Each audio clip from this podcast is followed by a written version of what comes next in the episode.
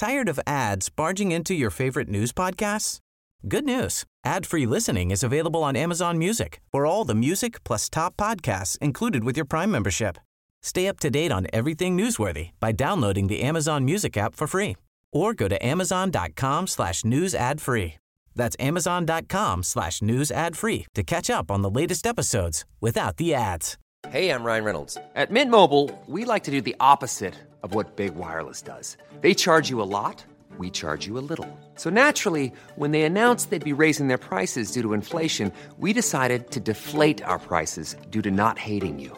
That's right. We're cutting the price of Mint Unlimited from $30 a month to just $15 a month. Give it a try at mintmobile.com slash switch. $45 upfront for three months plus taxes and fees. Promo for new customers for limited time. Unlimited more than 40 gigabytes per month. Slows. Full terms at mintmobile.com. The New Statesman.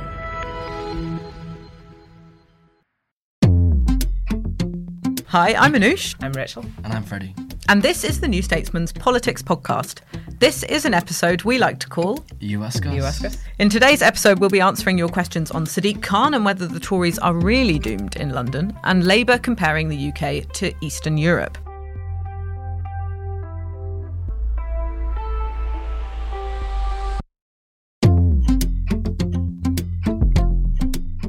I'm Anoosh Chakelian, I'm Britain editor of The New Statesman, and joining me in the studio, I have our deputy political editor, Rachel Wearmouth, and political correspondent, Freddie Hayward, who've been digging around in our virtual mailbag and have brought a question for us to discuss from some of our listeners. So, Rachel, you've got the first question submitted by a listener called Yatsik, I think that's how you pronounce it, which we've been meaning to get to for a while, actually, because we thought it was a good question, but we haven't managed to fit it in yet. So, what's he asking? So he asks, I would be interested to hear the panel's take on Keir Starmer's what he calls xenophobic comparison between the UK's and Poland's economy. There are a lot of different angles to tackle the Tories from without alienating people from Central Europe. I saw that David Lammy was using Romania as well as. Okay, so we thought this was a good question, and just in case any of our listeners missed it, this is in reference to the fact Labour likes to cite that the UK is on course to be $600 poorer per person than Poland in 2030. And so Keir Starmer has made that point in a City of London speech and also at PMQs, and David Lammy has said something similar about the UK set to be poorer than Romania by 2040. And actually, Daniel Kawczynski, who's a Conservative MP with Polish heritage, who heads the APG on Poland, wrote to Starmer to ask him to stop making the comparison because he said it borders on racism and shows a lack of respect to how successful Poland has been. So, what do you think of using this comparison? It does sometimes jar, actually, when I hear it from Yeah. Labour figures.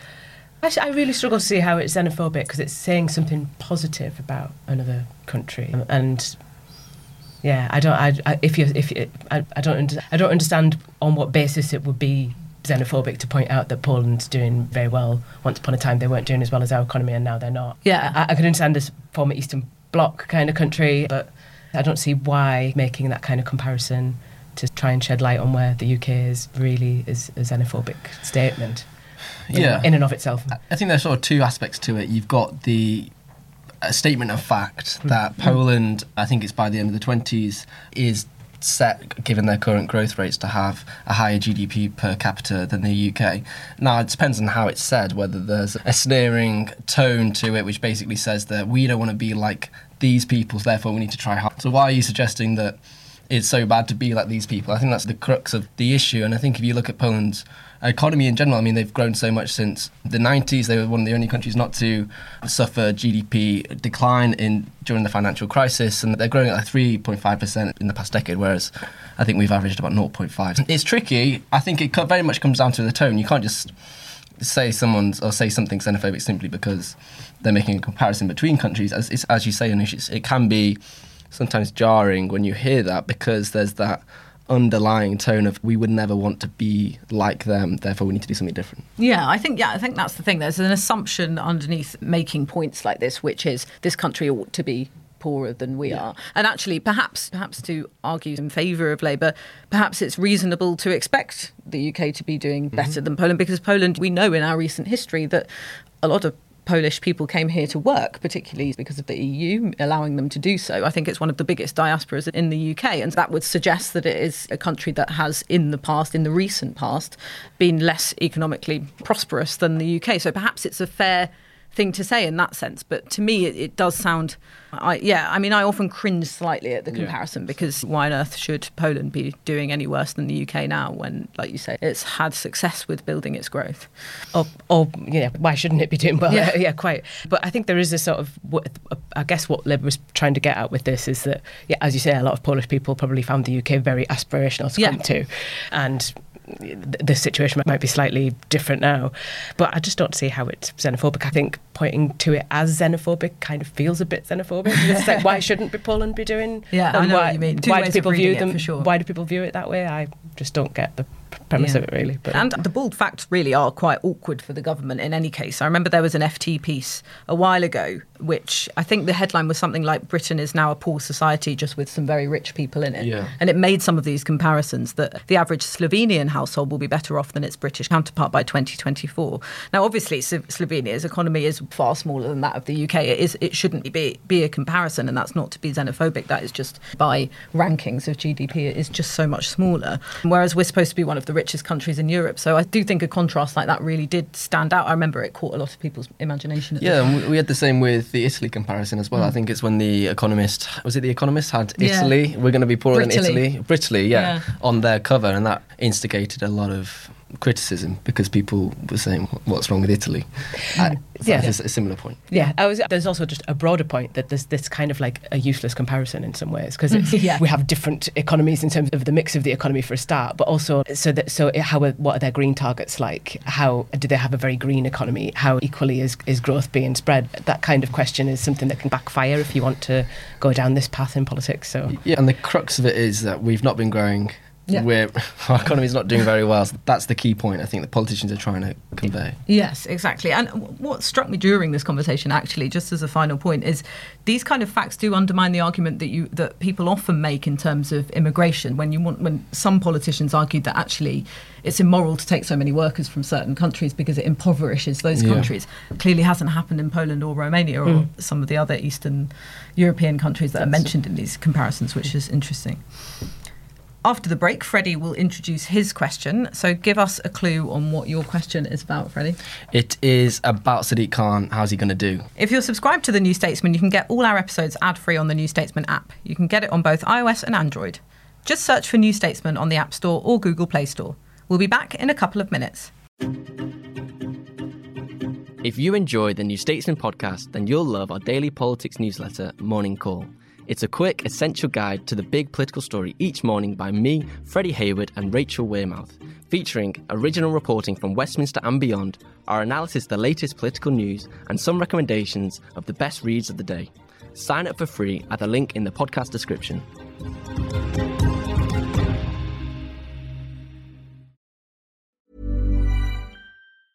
Tired of ads barging into your favorite news podcasts?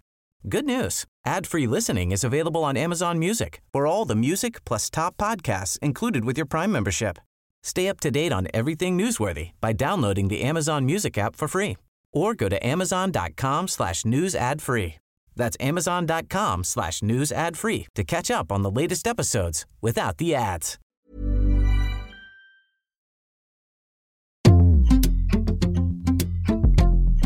So, Freddie, I think we're doing our first ever question from a YouTube commenter today, Yeah. which means that you get to read out their handle in mm. whatever pronunciation you would like to use. I'm going to go with at car12d8.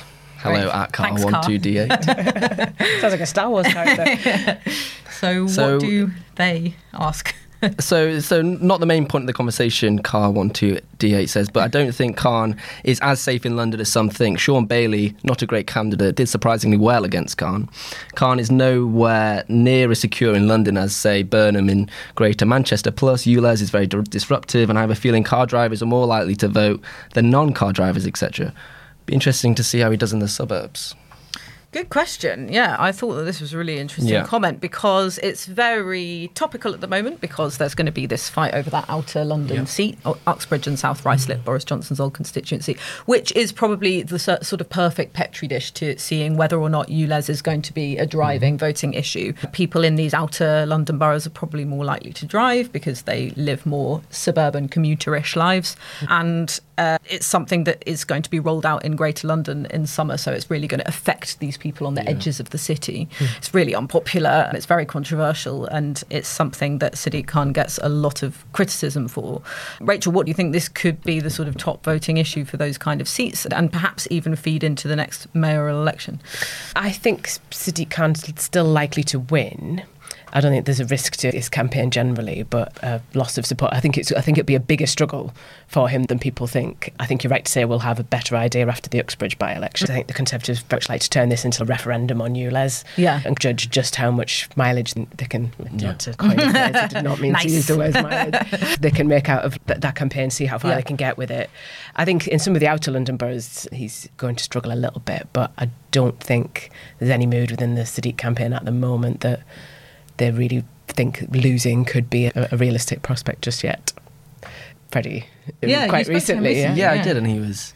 I put to him, "What if you lose?" And there was no whats or ifs in his reply. He was adamant that they were going to win. I think what's interesting is if you look at his 2016 vote compared to his more recent vote, which was in 21, which was delayed a year because of COVID. It went down in, in the first round from around, I think it was 44 to 40. So there was that decrease there. And then, as you said, we have the controversial expansion of ULEZ. Mm. We've had a string of failures at the Met and scandals which he oversees. Mm. Whether he's been able to dissociate himself from those is an interesting question.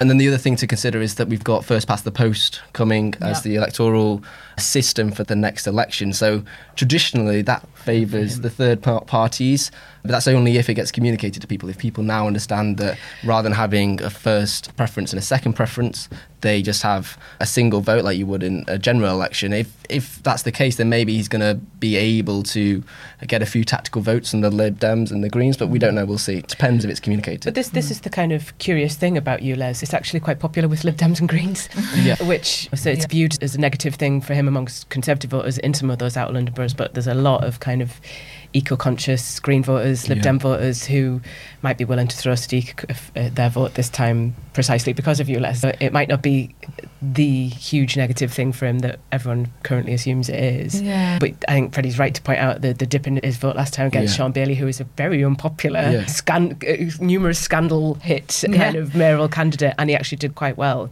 But I think that- Surprising even Tories, they Yeah. were quite down on yeah, him. They were like, yeah, quite. Yeah, I think at the time Boris Johnson cut his campaign loose to some extent, hadn't it? yeah, there was Uh, no support. there was not no much support, from, CCHQ, at all. Yeah, uh, yeah, yeah. And uh, but I think it's interesting to note just how early Sadiq's c- campaign is out of the blocks this time. the Um, book's out. yeah, and how much effort they're putting into raising his profile, trying to like diffuse problems before they come up. So I think they're on their guard for a loss of support this time. Yeah, I think the key thing is that he has to retain that Labour vote mm. because he's already in, he's an incumbent. London is traditionally a Labour city, has having said that, Boris Johnson was there for eight years, mm. but m- more broadly. And it's interesting, we had some polling from YouGov, I think, which was from April, and he is not doing too well. 38 percent of people think he's doing well compared to 48 think he's doing badly. Even 44% of Labour voters think he's doing badly on transport. More Labour voters think he's doing badly on crime and housing than they think he's doing well. So they're on policy as well, he is struggling. It's interesting. I, when I interviewed him, I think it was uh, about two weeks ago now, and one of the interesting things he said that was that he's concerned the National Party are treating London and urban areas as they did treat the Red Wall. He's concerned there's a complacency about urban areas, and he's concerned that not in the foreseeable future, but in the long term, perhaps mm. this pivot to the Red Wall might see them lose votes in urban areas. Yeah, I've heard other Labour London politicians make the same argument. Yeah, and they would say that. Yeah, But- they would yeah. say that, but also just judging by history, that is what will happen Yeah. unless something changes. Because when you talk to when I was talking to Anas Sarwar in Scotland, who was talking about the the, years of Labour in the doldrums because they took those Scottish seats for granted. Same mm. sort of pattern of complacency in the Red Wall and the mm. sort of similar seats in Wales as well. Mm. That is what happens when you take voters for granted. They eventually find somewhere else to go. No one would have thought that all of those seats in in, in the north and, and the Midlands would have gone Tory at one time. Nobody thinks that any of these seats in London are going to go Tory or No, whatever other party. Ca it will happen. Yeah, but are they taking them for granted? That's the question. I think Right. there's a presumption or an assumption that they are doing so just because they're talking about immigration and Brexit in a slightly different way. It's not Yeah. as if then Labour doesn't now appeal to urban voters with some of its green policies or whatever your stereotype is of urban voters. I don't think they're necessarily being complacent about them just because they're trying to attract voters in the red wall. But you do see Sadiq Khan saying things to you that are not really the party line. Like in your interview, it was interesting how Yeah. he was saying he wants to rejoin the single market and customs union, and that that he was trying to say that conversation was already happening. I thought that was a really He interesting was, line. yeah, it was. He was yeah, which they would not want be wanting him to stay. I don't know. This is the question, isn't it? He was also quite critical of their hardening line on immigration. Yeah. He's he made this very revealing and I think reasonably damning comparison between the EU and a tennis club. And he basically hmm. says we want to be inside of the tennis club because it's so bad being outside. And I basically put it to him: Do you not think this is one of the reasons that people voted for Brexit in the first place? Because they didn't like the people in the tennis club. They didn't like the fact hmm. that everyone was saying it's so much better to Not be many Londoners voted for Brexit though. So. No, exactly, exactly. But and he Lots said, of tennis clubs in outer London. that- he knows what he's He doing. knows what he's doing. Oh, he played me in the interview. I think. But I think it's your broader point, though. It, it is interesting. He's prepared to define himself against some Yeah. of the current Labour leadership, and, and he obviously knows that will benefit him. But whether voters will actually credit him for doing that and credit and think that for, that therefore he will still be in, influential on their behalf when it comes to say a Labour government, which is might be the test by the time we get to the to Yeah. both of those elections. Is, it's going to be an interesting question to watch. Yeah, yeah. And one thing, one thing that I would think on this question Mm. in particular about ULEZ, and also what you mentioned about the failings of the Met, is these things have been priced in about Khan's mayoralty for quite a long time among his detractors in London. People have always tried to link him with violence and knife crime, Yeah. as well as linking him with low traffic neighbourhoods, for example, which have been very unpopular in some London boroughs and have been rolled back, but were actually a central government policy. They weren't. They were Grant Shapps. They weren't Sadiq Khan. So mm. people have. I think those people who dislike his mayoralty for those reasons. That, that all happened a few years ago, and yet he still got in 2021, albeit with an unexpectedly tight result. Yeah, and I, I think there's. Uh, Scottish voters are quite sophisticated in this respect, in that they know exactly what the Scottish Parliament is responsible for and exactly what Westminster's.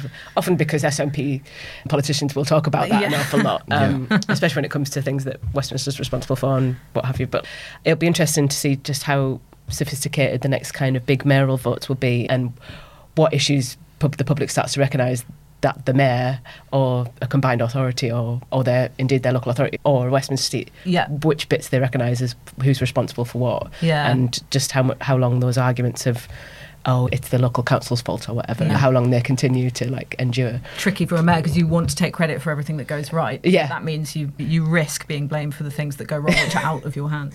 Anyway, thank you very much. And thanks so much to everyone who's submitted questions. We do read them all, so please keep them coming. If you'd like to send us a question, you can go to newstatesman.com forward slash you ask us. Or if you're watching on YouTube, you can leave a comment under the video. You've been listening to the New Statesman podcast with me, Anoosh Chakelian, and my colleagues Freddie Hayward and Rachel Wearmouth. We'll be back on Monday to go behind the scenes of Keir Starmer's Labour with a former advisor. Follow us on your podcast app to make sure you get new episodes as soon as they're released.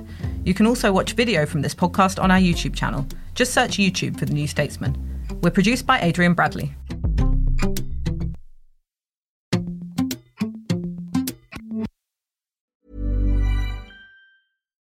Botox Cosmetic, out of botulinum toxin A, FDA approved for over 20 years. So, talk to your specialist to see if Botox Cosmetic is right for you. For full prescribing information, including boxed warning, visit BotoxCosmetic.com or call 877-351-0300. Remember to ask for Botox Cosmetic by name. To see for yourself and learn more, visit BotoxCosmetic.com. That's BotoxCosmetic.com. Tired of ads barging into your favorite news podcasts? Good news. Ad-free listening is available on Amazon Music for all the music plus top podcasts included with your Prime membership. Stay up to date on everything newsworthy by downloading the Amazon Music app for free or go to amazon.com slash news ad free. That's amazon.com slash news ad free to catch up on the latest episodes without the ads.